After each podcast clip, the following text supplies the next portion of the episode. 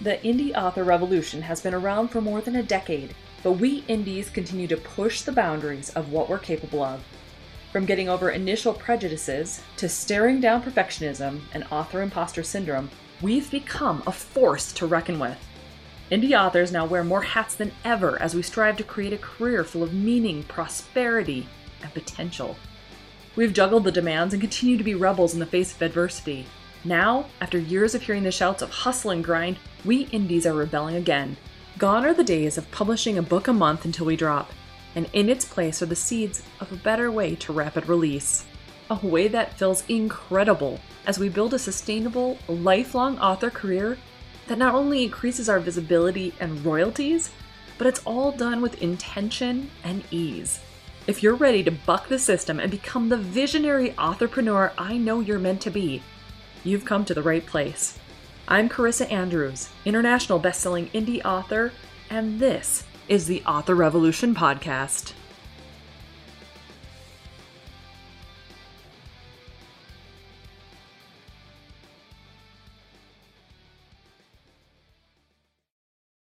Hello, guys. Welcome back to the Author Revolution podcast. I am really excited about today's interview. Now, this is one that's been in the works for quite a while now. I started following author E.E. E. Holmes way back when I first started writing and everything. I would see her Facebook ads literally everywhere. And they were fantastic ads, so I was always clicking on them, going, Ooh, what is this book? What is it? And so I'd check it out and I'd try to get more information and put it on my to be read list. And now, when I was finally starting to write or get ready to write the Windhaven books, I decided now is the time to get into that spooky vibe and to read some of Emily's books. So, what I found out was not only do I love her style of writing and the way that her books come out, but I think she's a really fantastic person as well. I'm telling you, if she lived in Minnesota, we'd probably be getting coffee all the time. she is that awesome. So, today we're going to be talking about a lot of things. We talk about her books, how she got started, a little more about the Gateway trilogy, which is the trilogy that I've read, all of the different things that she's been working on, and kind of how her indie author career came about and how it's progressed. So, if you are a lover of paranormal fantasy, you're going to love this interview and you're going to definitely love her books. They are really, really good. So, without further ado, let's talk to E.E. E. Holmes, Emily, and we'll have a great chat and she also gives you some author advice at the end. Let's get to it. Well, thank you, Emily, so much for joining the Author Revolution podcast. I'm super excited that you are here today. So, I have explained a little bit about you and how I came about uh, in your writing world. And so, I'm just wondering if you can explain to my audience a little bit about who you are and how you started out as an author. Sure, sure. So um, I actually started my career. I was a, a, big uh, theater nerd in high school. And so I was a theater major in college, but I've always loved to read. I've always loved to write. Um, I started out writing plays for my students. Wow. Um, how I got started in sort of actually completing longer writing projects. You know, I was the queen of starting something on my computer and then just you know five ten thousand words into it it just kind of petered off and then right. um, so uh, so I actually started writing um, writing plays for my students um, one act plays and uh, I loved that. And I was teaching theater and English at the time. And I was trotting out all the old classics to my English students to try to get them to be excited about English class. But it's like really hard to be excited about English class when you're reading like 1984.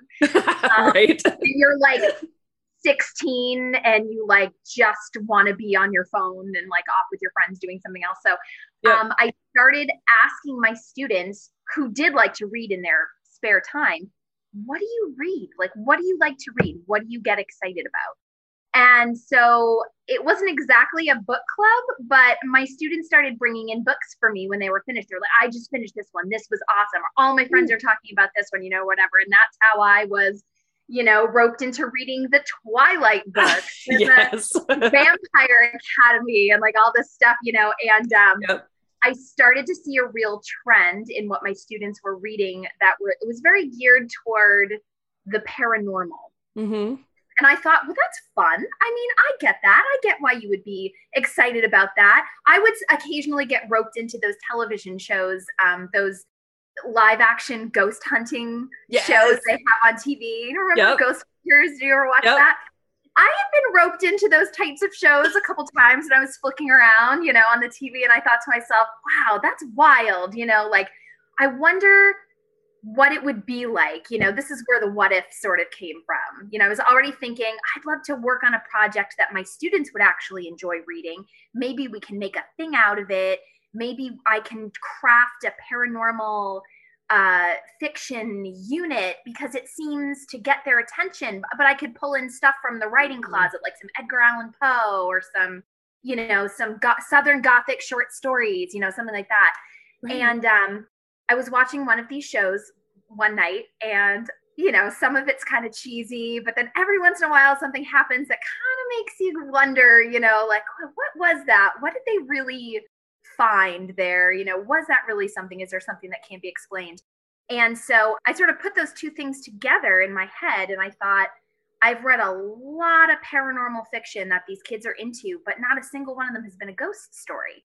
And it felt like this little hole in the genre that wasn't really being filled. And I thought, Mom, maybe I could do something with that. I don't know. That feels kind of cool. Like, what would it be like if you're just a kid just trying to live your life and you're walking along your college campus and then all of a sudden you're like, oh, I see ghosts.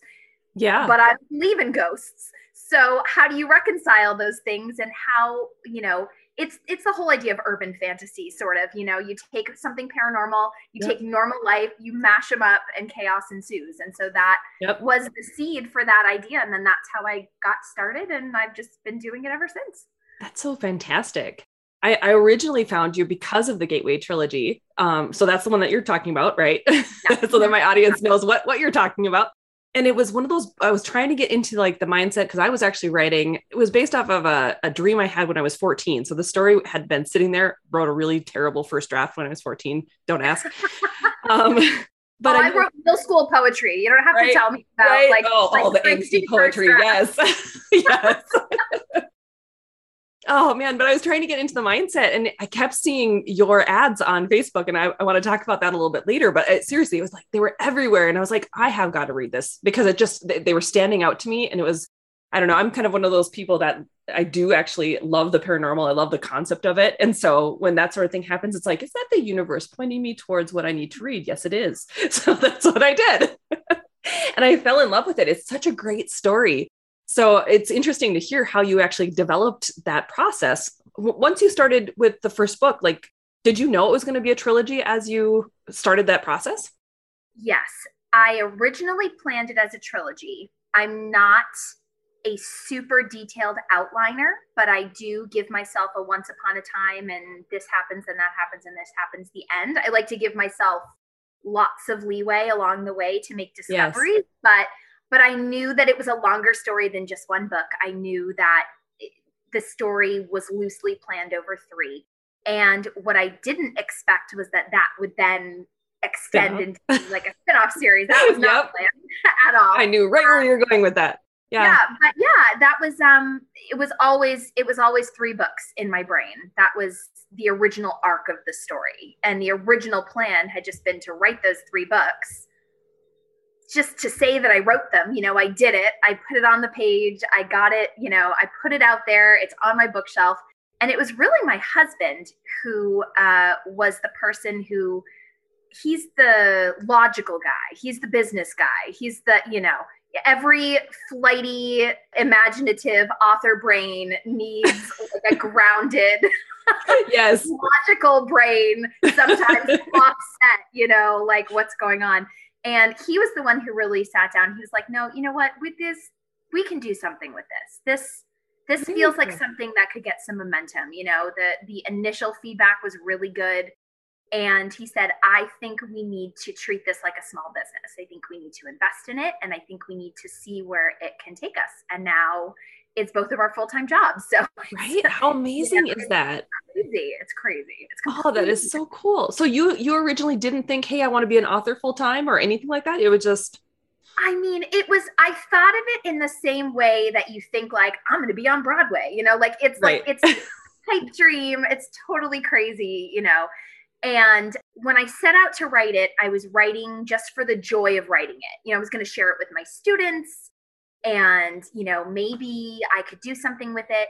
I wound up meeting and befriending a local author. His name is Norm Gautreaux and he's he's brilliant a, a trad pub author um, massachusetts book award winner just like just a wow. brilliant brilliant guy who lived in my hometown at the time um, was looking for some uh, student actors to do some voices and some book trailers for him because he had had a bad experience in trad pub he got burned by his publisher went under he couldn't get his rights back to his books oh. it was a whole mess and so he had turned to self-publishing or indie publishing, as we like to call it. And so I sort of got into it through him. He was saying, look, if you want to put your books out there, even if all you want to do is put them on your own shelf, there's a way to do that. You can do that. And he walked me. He was so generous and so kind. He he did not. I mean, all I did was lend him like a couple of my drama kits for like an hour, and he like helped me. He seriously he designed the original cover for wow. Spirit Legacy for me. He, I mean, he was just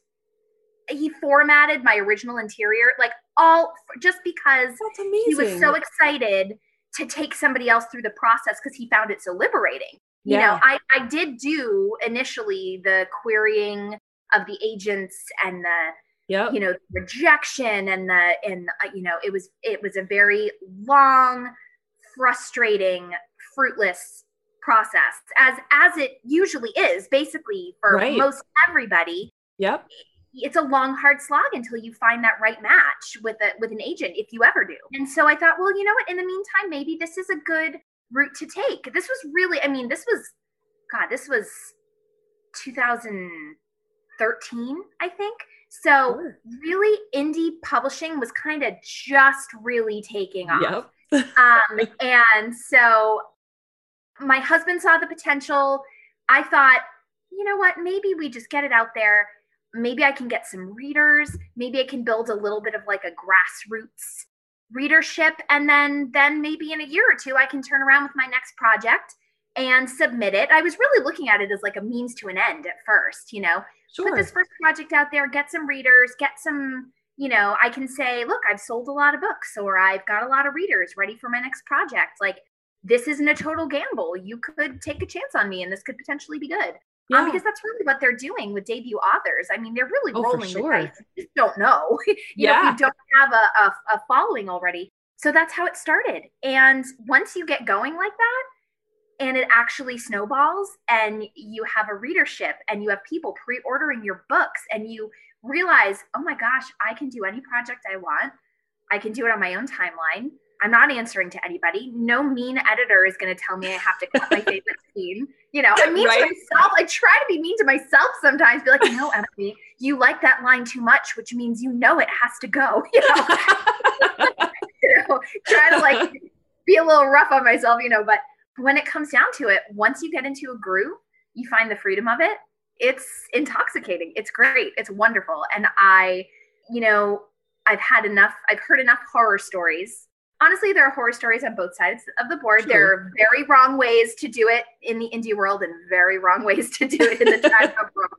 But I just find that I've figured things out to the point where if I were ever to make the shift into trad pub, it would it would have to be a sweetheart of a deal because once you right. get into a groove with indie publishing, man, it's it's pretty awesome. It is super awesome. It's one of the most, like you said, liberating experiences, especially knowing that, like, if you have an idea that isn't quite um, to market just yet, like if you have an idea that is maybe ahead of its time, like a ghost story, paranormal. I mean, if traditional is not looking for that right now, it, it doesn't matter what publishing house you're trying to sell it to, they're just not going to buy it right now. And being able to put it out there in a way that's already out there, it's gaining readership. And then when it does open in the marketplace, you're already like, hey, here's this thing that's already written, guys. Right. You're, you're ahead you of that game. First, come yeah, yeah. Exactly. You're ready to just be like, here's the thing you're looking for.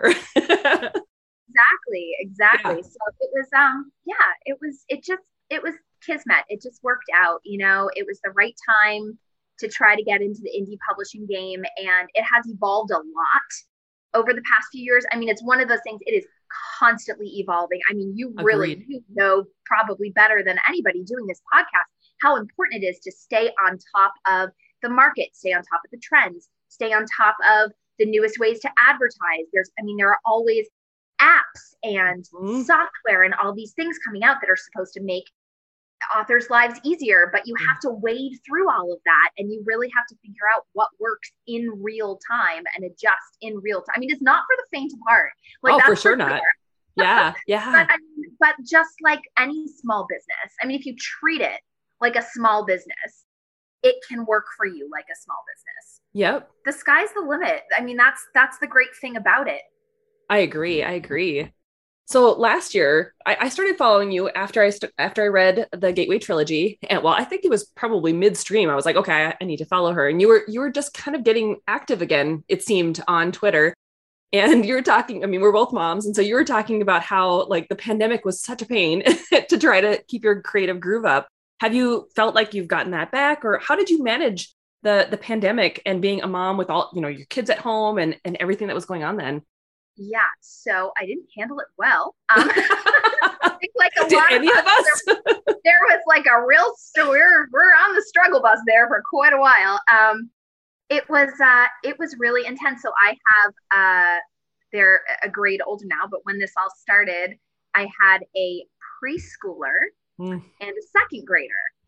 And so I went from having my days while they were at school. I mean, that was my process. You know, I'd we'd get everybody up and out the door. I get them off to school. I get home. I get in front of my computer and I'd work just as much as I could until I had to go pick somebody up.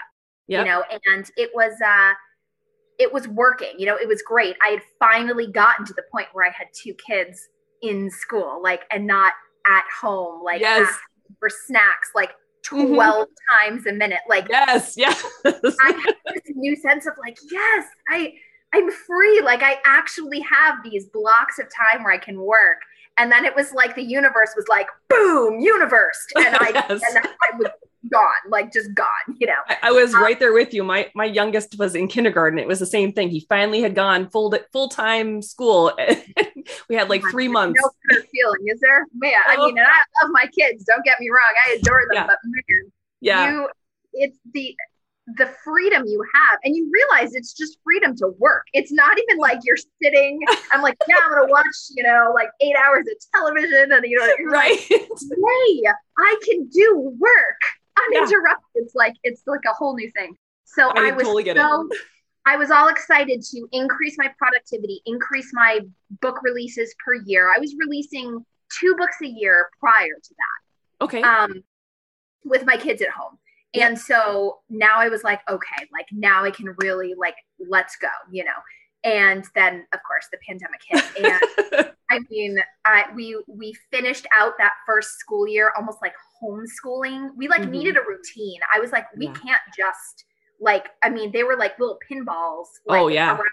I'm like, we can't do this. Yeah. We had to come up with a whole structure to their day, which was good because once their day had a structure, my husband and I could split it up and then we could like fake getting some work done like in the time the other person was trying to handle things. But right. it was a mess. I mean, it was and then the following year we did a remote school so it was mm-hmm. remote kindergarten and remote third which is exactly as ridiculous as it sounds i mean yes. remote kindergarten is like yeah good luck oh my lord every teacher who tried to teach remote kindergarten deserves i don't know sainthood or like right a, oh. a two week paid vacation somewhere really tropical where someone just hands you drinks because i i mean it was a nightmare did so, yours have like breaks built in? Because ours, like literally, so when he was in kindergarten, it was one of those situations where it was like they wanted him to sit for an hour and a half.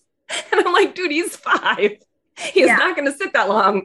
Yeah, we heard a lot of, you know, uh, the, the kindergarten teacher being like, you know, Lisa, honey, can you climb down off your dresser? That doesn't look safe. You know, like things like that. Because yes. a lot of parents had no choice but to put their kid in front of the computer, you know, and then just like you know, God, oh yes. God, let this work, you know, and then off they go. And then just because they have to work too, like your job just doesn't disappear just because your kid is home. Yeah. So it was like everybody lost, everybody was losing, nobody was doing, school wasn't as good as we wanted yeah. it to be, work wasn't as good as it wanted it to be.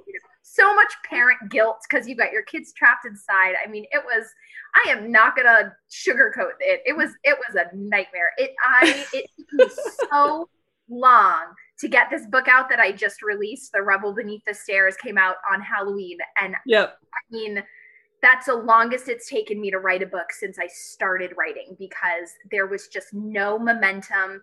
There was no feeling of getting into a groove. There was no every spark of inspiration was, you know, doused out, you know, yeah. five seconds after I had it because somebody got mad at somebody and threw a pillow at somebody and now this is broken and I have to go clean it up and you know it's just, yes. Oh my lord. It was uh yeah, it was not fun. Um, and I know that a, almost any parent that you talk to will have a similar horror story. So yeah, the indie author parents had it no better. It was was not good. no, for us, we we're used to being home. I mean, so at least we, you know, we have that opportunity where it's like we're already home. So at least that part of the routine was normal. But it was it was like having summer vacation hit in the middle of March. It was like, what is happening right now? And yeah, they didn't go back. Ours ours didn't go back either until this year. And so it was just it was it was crazy it was not fun. And we had like the teenagers and the young ones. And of course, the teenagers are like good luck trying like they're as bad as the kindergartners. They don't want to be on any calls or anything. Yes yeah and they're smart enough to know how to get out of them too which is mm-hmm. the other mm-hmm. problem like they've got all the tricks. Yeah yeah. They're like oh i totally turned it on and then walked away and just did my own thing. What? What are you doing? No. Uh, yeah, it was crazy. It was, I'm so glad that they're actually back in school. And my youngest just finally got his first vaccine yesterday. So thank yes, God. yes, my, both of mine had their first dose on uh, on Monday. So that was a watershed moment for the yes. family. To, like finally feel like some, I'm going to like remember what a deep breath feels like again. No kidding. Oh, it was, so it was, a long time coming. It's that it's that one final kid where you're like everyone's still wearing a mask everywhere because that one final kid. Yes, exactly, exactly. We will finally be a fully vaccinated house, and that is going to be a really good feeling for sure. For sure. Okay, so until last year, 2020 um, was kind of like the the time, the tipping point of leaving the Gateway series behind, right? Because you were working on the Gateway trilogy and then the Gateway Trackers, which is the spinoff you were just talking about not super long ago. So before we talk about the new stuff that you're writing, like how did the the spinoff then happen? Like you said that it, it wasn't planned, but you you've written a lot of Gateway Tracker books. So yes. like how did that happen and and what was the process? Sure, sure. So um when I was releasing book 3 was when I felt like I was finally getting some momentum. Anybody who's tried to market books online knows that it can feel very futile if you just got one book or maybe mm-hmm. two books and you're trying to market them and actually make money. It's extraordinarily hard to do. Like, I feel like, you know, with that first book, you're kind of just pouring the money into it at a loss so that you can get as many people as possible to read that first book and want to read the second book, you know. Right. Um, once you've got two books out, at least there's a little bit of read through. But when when I release the third book was when I felt like we were actually starting to get a little bit of momentum with readership and stuff like that. And I remember sitting down with my husband and being like, how do we keep this up? yeah. These readers, almost every single correspondence, comment, email, whatever I got from a reader was, what's the next adventure going to be for these characters? Like, what are they going to do? You're going to write more books with these people, right? Right. like, I guess yes, I am because as a matter of fact, it felt foolish to walk away from a world and a character base that had people asking for more stories from them. And mm. at that point, the world building had expanded to a point where I felt like, wow, there are actually quite a few directions I could go with this within the same world of the gateway. Yeah. But um, just branching out in the types of stories that I'm telling.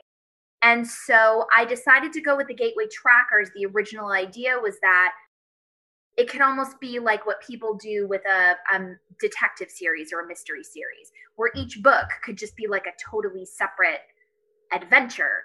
that they go on. You know, as trackers, they would be assigned cases in in and for you know people who aren't familiar with the books, we're talking about um, people who can see ghosts and communicate with ghosts and cross them over, being assigned the task of going places where spirits are perhaps out of control or causing a lot of mayhem and mischief, getting to the bottom of it and getting those spirits to cross over.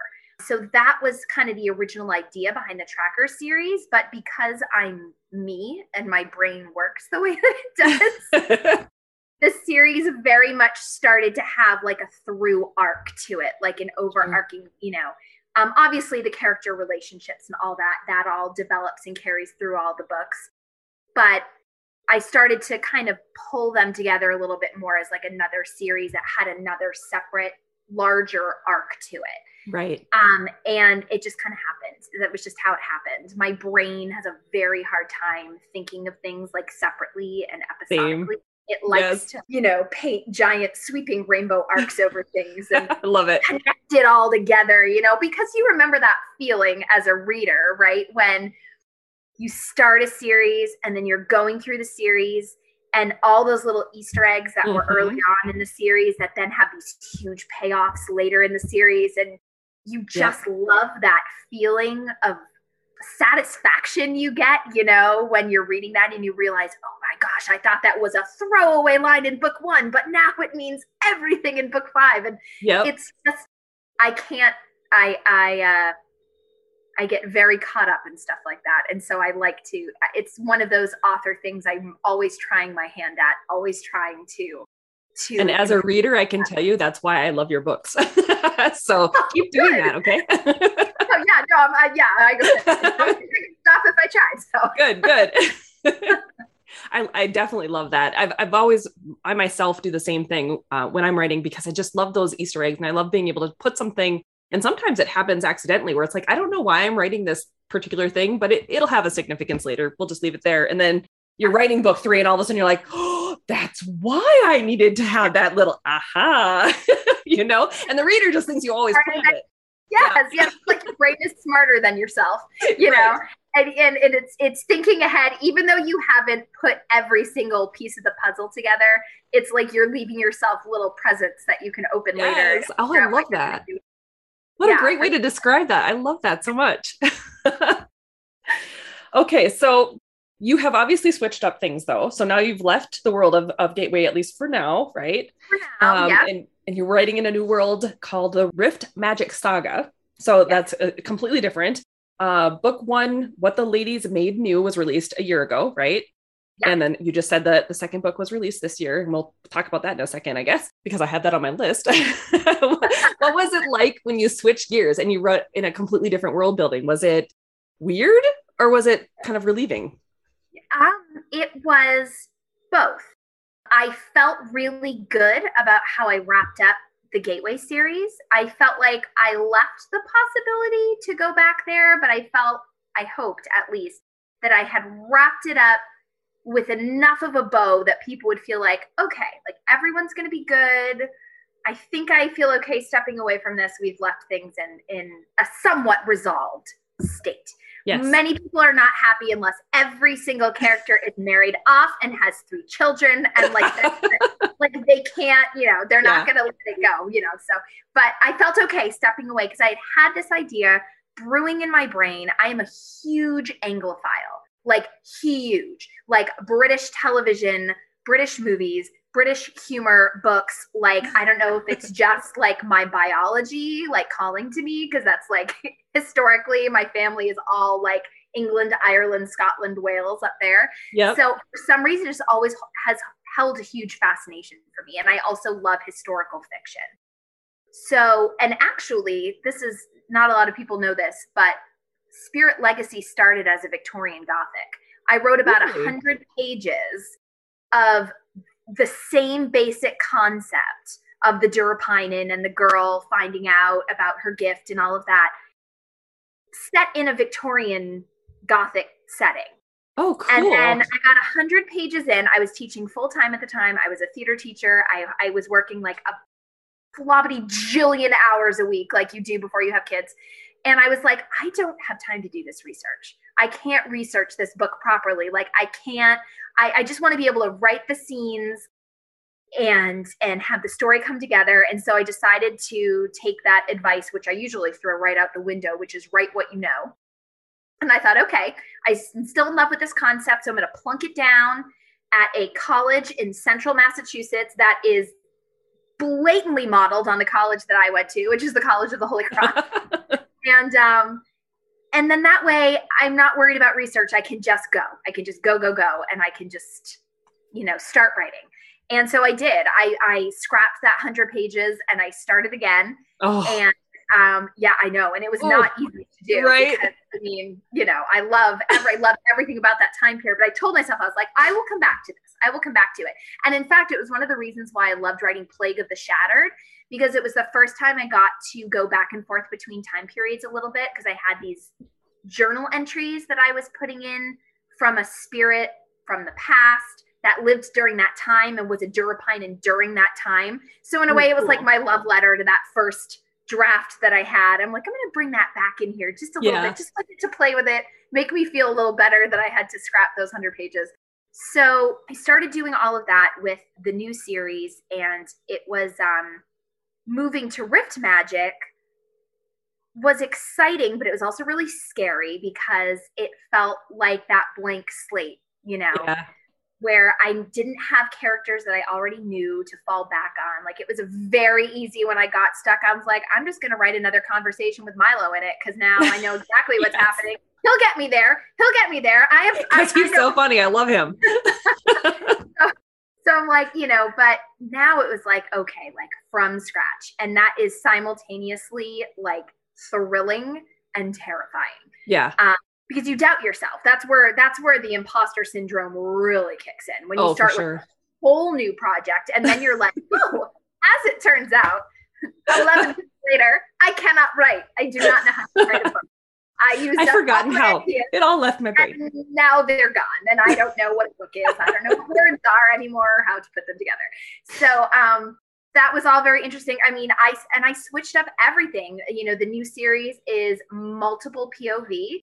It's third person multiple POV. You know, Ooh. I wrote the whole Gateway. All the Gateway books are first person, yep. one point view. That's it. Yep. Um, and so apparently, I just decided I was like really going to torture myself. But yes, everything up. But I knew, but you also, you know how it is. Uh, the idea for the book pops into your brain and you know, or at least you think you know, what narrative style is going to serve that story best. Yes. And it's not always the easiest narrative style, but yeah. sometimes you just have to roll with it because you know that's what the story needs and what the story deserves.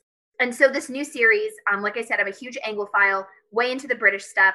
I was a massive Downton Abbey fan, and I loved the I loved the intrigue. I loved the class issues that arose the upstairs downstairs. You know it was like two different worlds in one house. And in my one day in my brain i thought what would that be like? Except there was magic involved. Like downton abbey meets harry potter yeah. but like but like in gilead you know like splash a handmaid's tale thrown in there you know what i right. mean there's this element of magic being suppressed people are afraid of it you know, people with magic being forced into certain roles in society, never being able to rise above that because of this fear people have of the unexplained. And so all those things wrapped up together in my brain. And I had that idea from the time I finished the Gateway trilogy.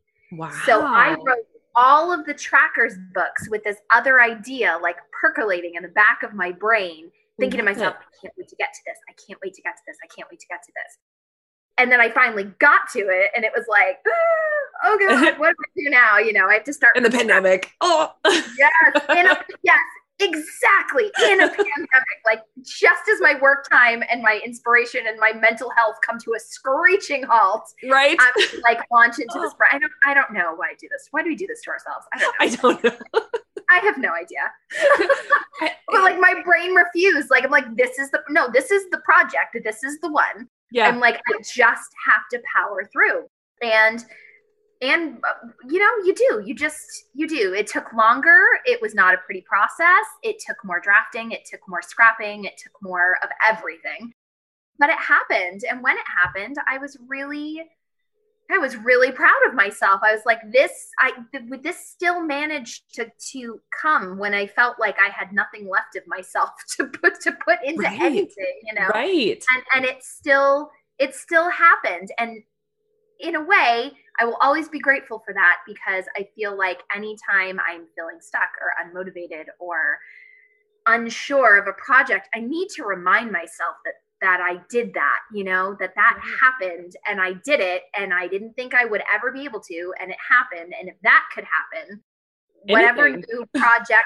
Yeah, exactly. Yeah. Like bring it at this point. Yeah, like, right.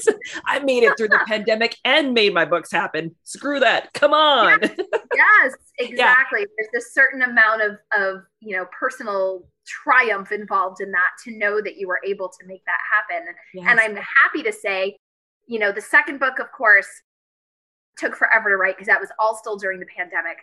But now that that second book is out, my kids are back in school you know one dose of the vaccine down my anxiety level is, yes. is lowering at the same time that my work time is coming back to me i decided to do NaNoWriMo for the first time ever Yay! this year first time ever what first, I signed up for it in like 2016, back when I had like kids at home. Like I was gonna write 50,000 words in one month. Like that was a thing that was gonna happen. I had like a, I had like a one I had like a one year old and a four year old, and I had just. That's always when I'm most productive. I'm like, go play on the and floor I, here. and I think literally, I think I made it like two days, and I was like, okay, well, this is not for me at this point in life. So I love it. I, so I scrapped it, and I never thought about it again. And well, I shouldn't say never thought about it, about it again. I thought about it almost every year that it came up, but yeah. there's a lot of timing involved with NaNoWriMo. I feel like you need to be in a good place with whatever project you're working on mm. that you feel like you can launch into 50,000 words like that. You, bet. you know, you have, it's almost, almost like you have to be poised on the diving board at the yep. beginning of the month. And if you're not, you're kind of shooting yourself in the foot. And I have a lot of late fall releases.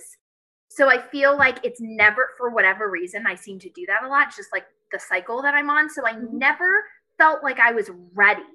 Either I had a book that was coming out very shortly or I was had just released one and I was barely in the outlining stage. And right. for the first time this year, I felt like I was in a really good place where I could just like jump in and go. So I went for it. And so far I'm like relatively on track, I guess. Nice. yeah. So I mean, and the way I figure it, it's it's like a win-win for me because even if I don't hit 50,000 words, like even if that doesn't happen, I still will have given my my productivity a boost. Yeah, you know, absolutely. It's nice to have that motivation. Like even if I come out shy of 50,000 words, I will probably be 10 to 20,000 words ahead of where I would have been if I just, you know, continued as though this were a regular writing month. So I'm actually yeah. really glad that I did it, regardless of whether I hit that 50,000 or not. It's been a really good way to keep my momentum going. For and sure. to keep storytelling going. And there's something to be said for it being book three too. You know, it's like it's all set up. You're just like you just got to write the thing. okay, so you just had a new release. Rebel Beneath the Stairs, like you said, just came out last month, uh, which is book two of the Riftmagic saga. So for those who don't really understand or haven't like switched into it, I guess, why should they try it? Why should they read it if they've maybe if they've already read the Gateway stuff? What really should draw them into this particular series, do you think? Well, I hope that readers who enjoyed the Gateway series will at least give this a try. I mean, genre wise, it is definitely different. And because of the time period it's written in, you know, it's like late 1800s. The, the dialogue is very different. The style is very different. What I hope remains the same are the uh, are the elements of world building, the elements of the paranormal, the magical, the unexplained, and also I really hope that they connect with the characters that's one thing that I am always so happy to hear from readers is that they like my characters or they feel like they're connected to my characters. You know, I come from a theater background. When I write, I write characters as though I'm going to dive into them as an actor. You know, hmm. I I am so committed to their backstories, to their personalities, to their quirks, to their all of those things that make them more like real people. I think that has hopefully come through in my books that people are able to connect to those characters. And I think that even though I'm kind of switching genres here a bit, I do think that still comes through. And so I hope people, you know, if they like the magic, you know, if they like the the world building, if they like the connection to characters, I feel like that all carries through. So, you know, definitely give it a try. You know, historical fiction is not everybody's cup of tea, and my next project is going to bring be bringing me back to present day times. Um, so, you know, I guess I can say if historical fiction isn't your thing, hang on for another book and we'll be right back at it.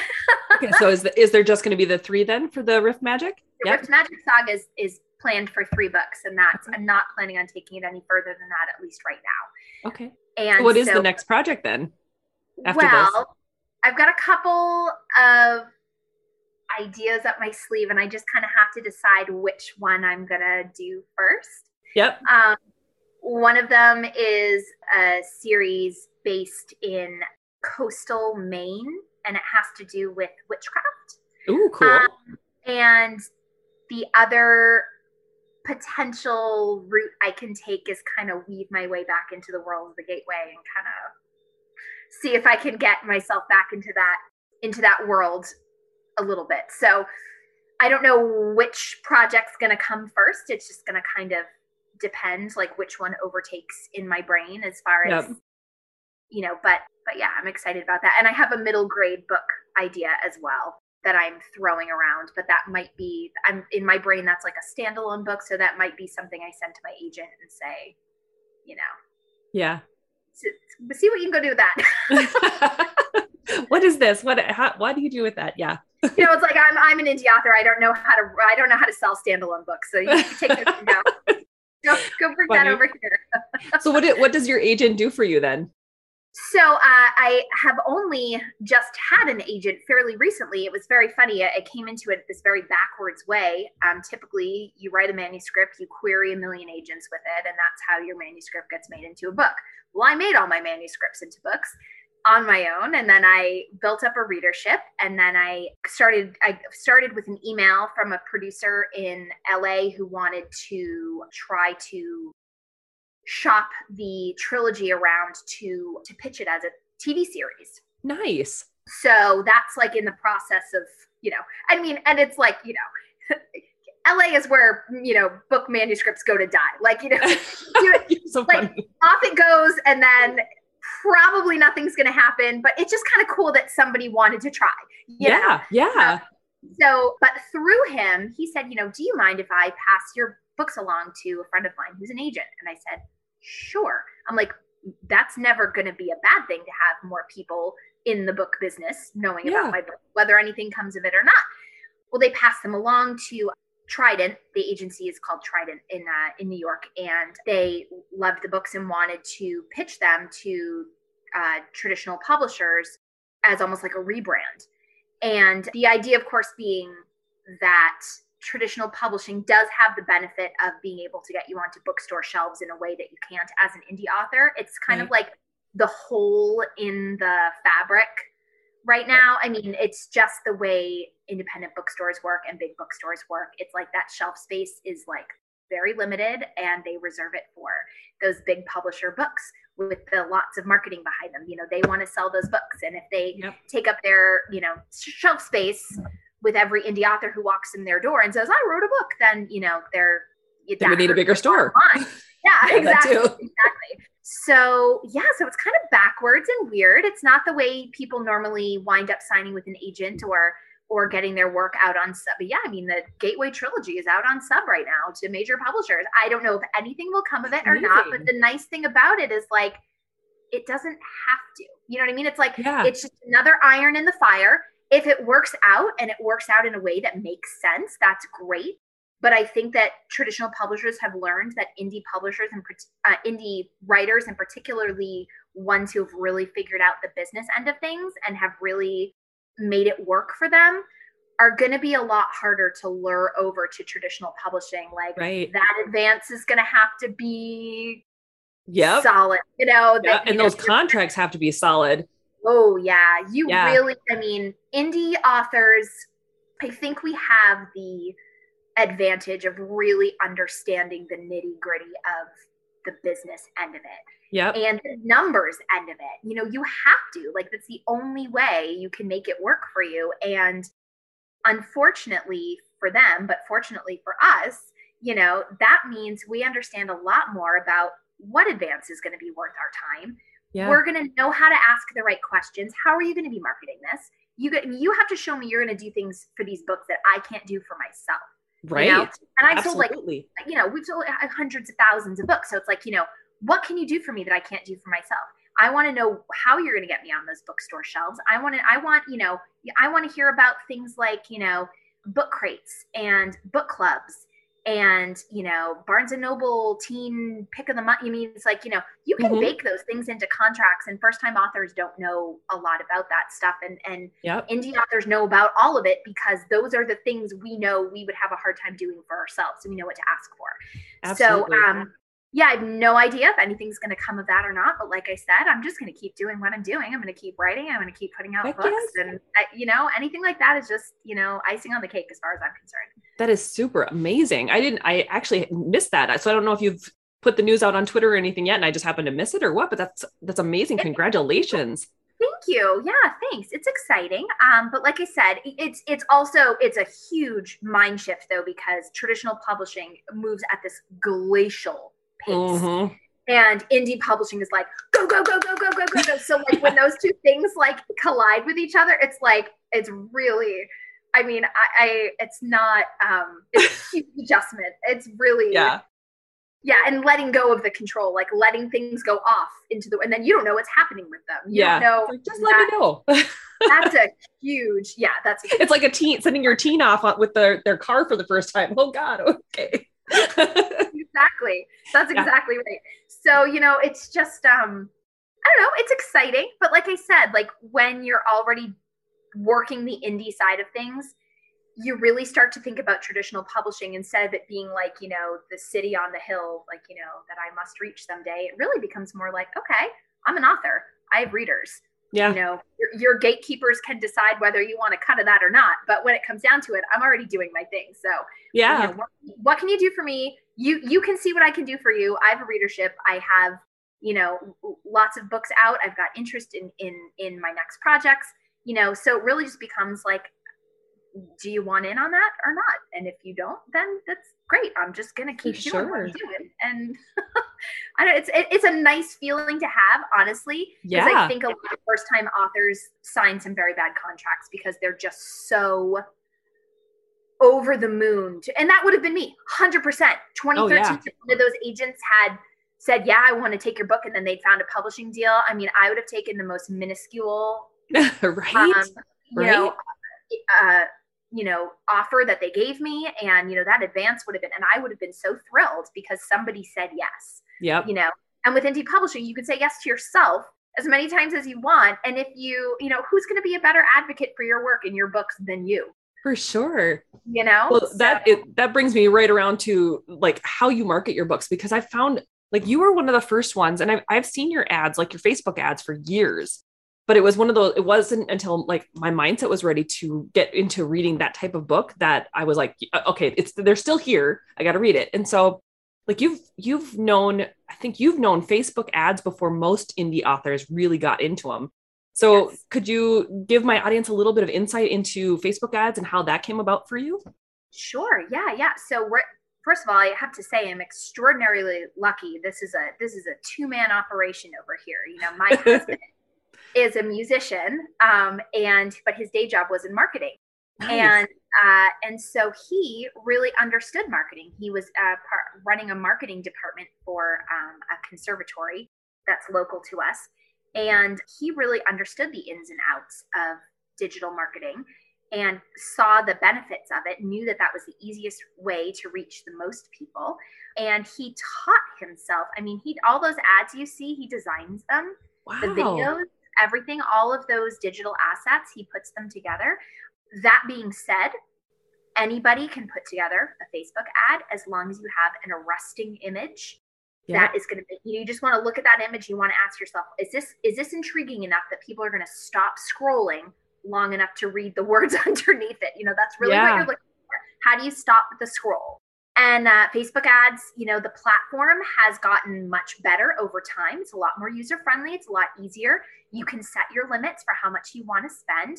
I will say for first time authors and first time marketers, if you are looking for return on your investment, if you are looking for breaking even slash making a profit, I recommend not starting to advertise your books in a hardcore way until you have several of them out already.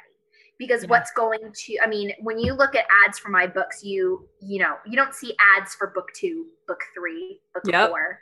Uh, no point right? Yep. you see ads for book one. That's what you see. Or yep. you might see something that says like the name of the whole series. But you're not going to see an ad for individual books that aren't the first book. And you have to think of that first book as your loss leader you are not going to pro- you are probably not going to turn a profit on that book. You are going to advertise the heck out of that book and you're going to count on the quality of that book to then sell the second book and the third book and the fourth book and the so on and so on. The read through is where you make your money. So yeah. that is my initial because the facebook ad platform fairly easy to use, easy to adjust, you know, how much you're spending, how much you want to spend per day, easy to take down an ad, easy to put up a new one. I trust that indie authors can definitely like figure out how to use that platform. The Amazon ad platform is a little bit trickier, but still worth learning. Twitter is a black hole. Don't advertise on Twitter. okay. Twitter is like where ads go to die. like um, I don't um, even know that I've ever seen an ad on Twitter. exactly. Exactly. It's just no. It's just yeah. But um. But I will say that Facebook, Amazon, pretty easy platforms to to use. But make sure you have enough books in your library. You know, it, it doesn't need to be 30 books, but I would say three books, four books enough so that you're going to make up that spend through. Set your first book at a lower price point to entice people in. You don't have to give it away. I think sometimes the danger with giving your book away, I've never given away that book for free, except on like maybe like a one day special mm-hmm. whatever. I have found that assigning a value to your book, like, will it stop some people from clicking on it? Sure. But the thing is, people who download and click three free books have no incentive to then read those books. They right. were free. They can right. sit on their Kindle forever. They could download 30 free books in a day and then never. I mean, do you know how many books I have in my Kindle that I haven't read? And I paid for like almost all, I mean, pretty much all of them. Yeah. You know, yeah. because you know, once they're in there and they get all shuffled together and you didn't pay for it anyway. So there's no feeling of like, oh, I just spent money on this. I should read it. So even if it's 99 cents, even if it's a dollar 99, assign a certain amount of value to that first book. Make them see that it's something that is worth, you know, and then that way, if they click on it and they actually buy it, you are going to have a better chance of that read through going through the rest of your series. And of course, the other thing is that it just comes down to don't put your books out there till they're ready, till you're ready, because you do have to count on that first book has to be polished, has to be your best work, because that's your launch pad into the rest of your series. And if you keep advertising that first book and it's not the best you can make it, then you're not going to get the read through you need to to make spending all that ad money worth it. Absolutely. That's a really great tip. I don't think that we've talked about that one before um, about the, having that launch pad really be. I mean, we've probably talked about it in passing and other things, but not on the podcast. So that's a really great tip. So I assume that you said you do Amazon ads as well. Do you do BookBub ads at all? We do BookBub. Yeah, we do. We do Instagram. Instagram is definitely trickier than Facebook and Amazon just because of you're dealing with generally like a younger population. You're dealing with a lot of likes and a lot of interaction, but not necessarily a ton of click through. But you know what? It is a good way to raise brand awareness. If they get hit with your ad a few times, you know, you can retarget people who oh, interact sure. with your ad. That's really key because if you can hit those people a few times, you know what it's like. You see an ad, you're like, oh, yeah, you click on it, and then you're like, hmm not today. But now you're going to see that ad like yes, yes, it's gonna it's gonna haunt you now. yeah, it's gonna haunt you now. It's because it, it knows you really did. You were interested enough to click on it the first time, so they're gonna keep hitting you with it, and probably eventually you're gonna click through and buy. You know, whatever it is. right. So, authors can do the same thing. If you have people interacting with your ads, you can retarget those same people, and I definitely recommend retargeting populations that interact with your ads because then you're going to have a better chance that at some point they're going to see that and say, oh, yeah, that's right. I was looking at that. A lot of times it's just like mindless, like, oh, yeah, that looks cool, but I'm like not committed in my brain right now to shopping. But yeah. at yeah. some point, you're going to, it's going to come up and you're going to say, hey, like, yes, that's right. That's that book I was thinking of that I saw the thing for. Cause you know how everyone's brains are. It's like, yeah. one ear, the other, like it's gone, you know. But if you retarget, then the people who showed some initial interest to at least stop and click then and like it you know, then you're going to remind them that that book still exists and hopefully eventually you're going to get some readers out of it. So, absolutely. Well, I, I can say from experience that that's the case, especially like the one that sticks in my mind for you the, the most was the one where you had, I think it was all of the books and there was a, a line of fire across the bottom. That mm-hmm. was the one that like it followed me everywhere. I was like, okay, I get the hint. I will read this thing. Jeez. that was the one that I was like everywhere I went. yeah, you and you want to walk the line between like you know intriguing and like annoying. Like, oh my god, I see. Oh no, I wasn't annoying. It was just it kept reminding me every time. yeah. Yeah, right. But it's like you know, it's good. It's good to remind people. It's good to retarget people. You know, it's going to take a few tries probably before they finally click all the way through. But you just want to make sure that when they click through, like you're ready. Like you're ready to go. Like oh heck yes you know, yeah, you got the read through there, and and uh, yeah, and that's how you find people. I mean, there there are definitely other ways to get readers. You know, some people try really really hard to get people to sign up for newsletters. I do do a newsletter, but I have found that the organic building of the newsletter has been better for me than the clickbaity version of trying to get people to sign up for the newsletter just because I find the retention rate is so much better. Oh yeah. Um, you know, I just put the link at the end of the book, you know, to sign up for the newsletter if you want to. And I just find that the people who come across the newsletter in that way and sign up for it are the people who actually want to be there. So that every time you send out a newsletter, you don't have like 30 people like unsubscribe, unsubscribe, unsubscribe. Like right. I only did that for the free short story and now I'm gone, you know. So yeah. I don't know. There are people who will tell you to really push, push, push the newsletter you it's definitely you can definitely get a lot of initial signups that way. I just find retention rate is better if you build the newsletter process into the book reading process. You just i think that's the key too. It's like uh, if you're in that mindset that you want you know you want this thing and you're trying to force it to grow like super fast then you have to do these things super fast and force it all to, to be a thing. But if you're looking at it as a long term long haul game it makes more sense to just do the the organic reach to try to pull in those readers who are really going to stick around. I agree. Yeah, yeah, absolutely. And then, you know, you can use your social media in the same way. Every once in a while, it's like, hey, like, if you want to get more updates, like it just does reminders to people. But again, that's your social media. The people there have already chosen to be there. They've chosen to follow you. Yep. they're they've already expressed they're interested in your content, and so again, that's much more targeted than just sign up for my newsletter, people who've never heard of me, and I'll give you a free, you know, short story. And I don't know, it's just like I said, you can get a lot of clicks, you can get a lot of initial signups, but then I just feel like you spend your whole life like cleaning up your email list after that because there's yeah. like so much yeah. unsubscribing. That's like there's got to be a better way.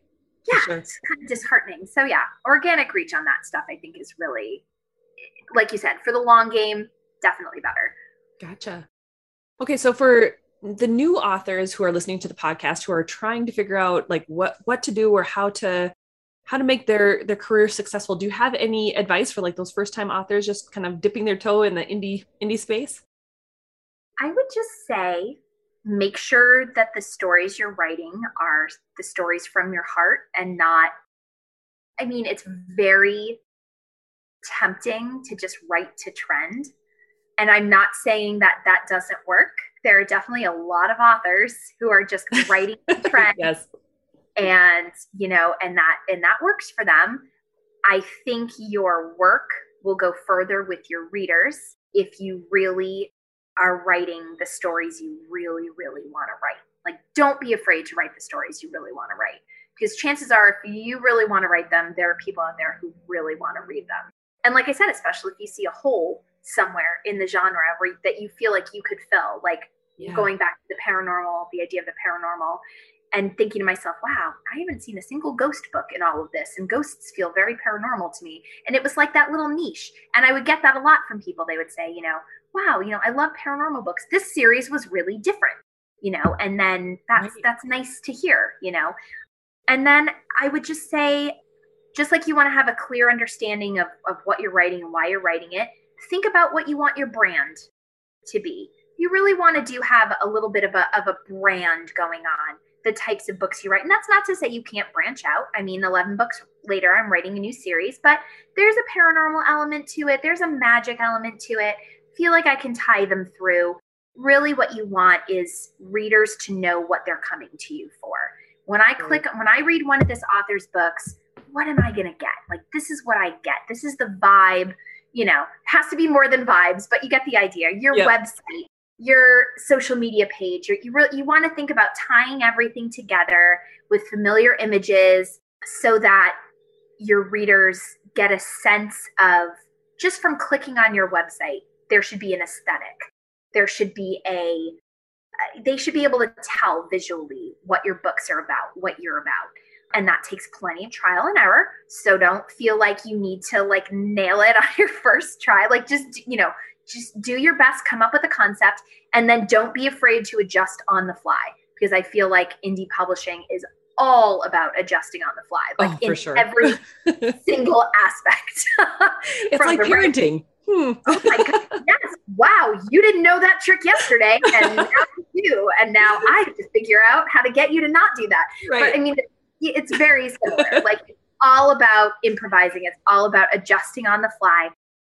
But just try to stay true to the types of stories you're trying to write. Remember your why. You know, why are you a writer? Why are you writing this story? Why do you want people to read it? And if that can just stay at the heart of what you're doing, you know, you're never going to be too far off the mark.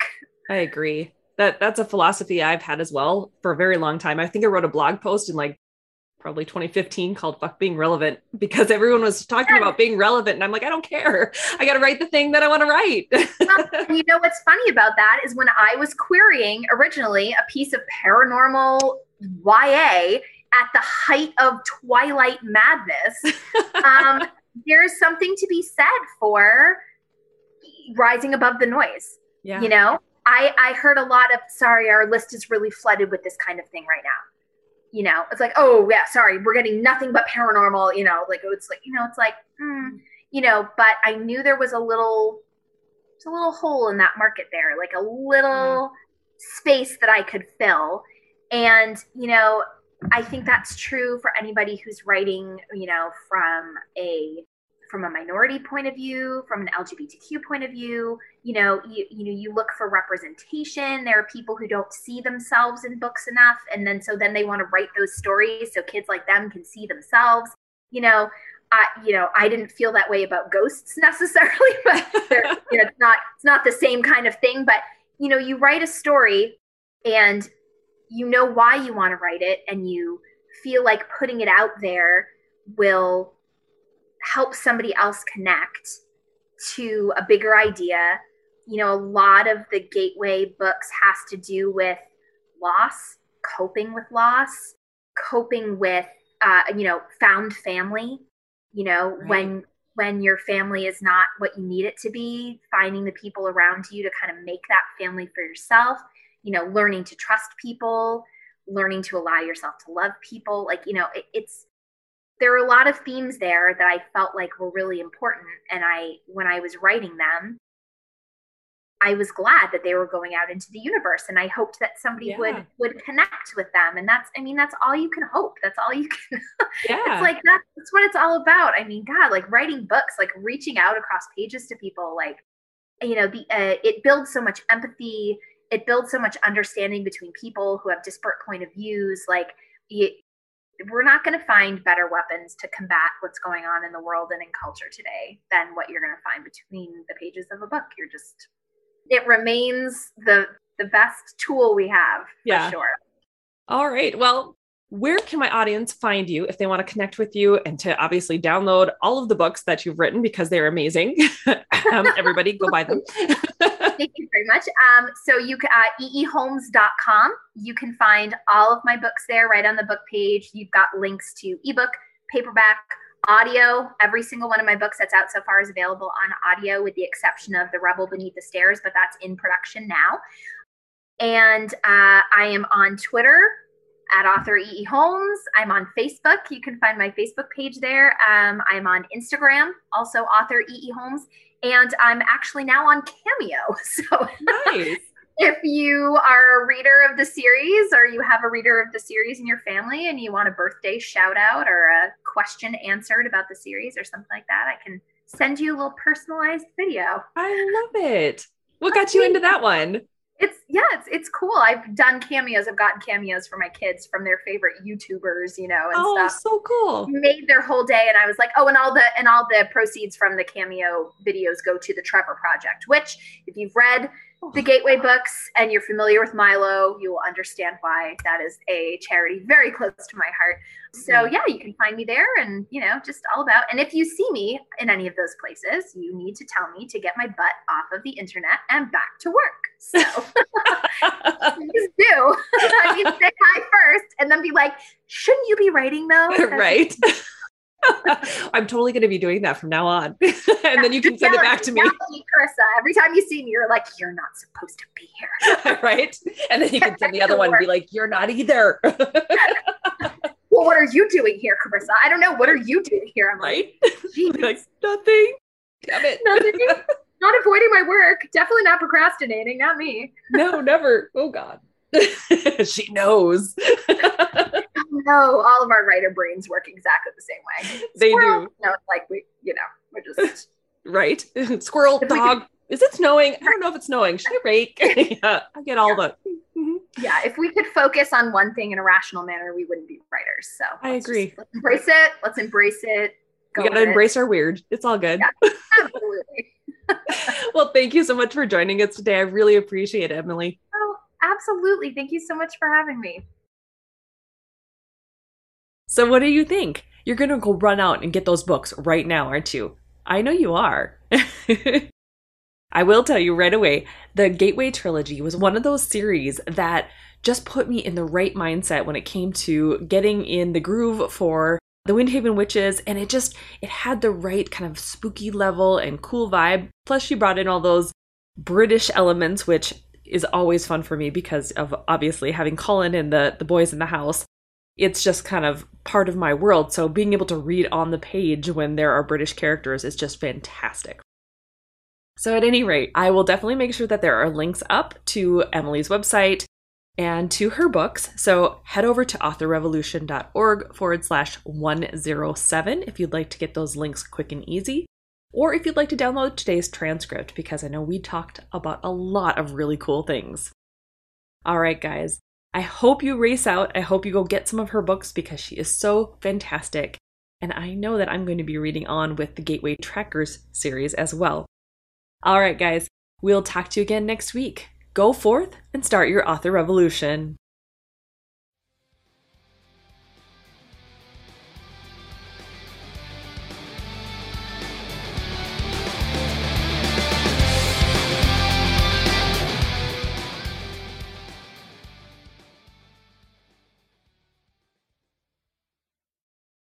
This podcast episode has been brought to you by four amazing people Daphne Garrison, Tammy Tyree, Quinn Ward, and Scarlett Braden, who are Author Revolution Podcast Patreon supporters. If you'd like to learn more about becoming a patron, head over to authorrevolution.org forward slash Patreon to find out what the awesome membership levels are and what you end up getting. The Author Revolution podcast is here to provide tips, tricks, and tools for embracing a prolific author mindset and making your dreams of becoming a full time author a reality. In order to continue providing the quality content you've come to know and love, I would appreciate your support. As a one woman show, the podcast takes a lot of time away from other tasks like writing. Plus, your support also makes this mompreneur's heart smile. Head over to authorrevolution.org forward slash Patreon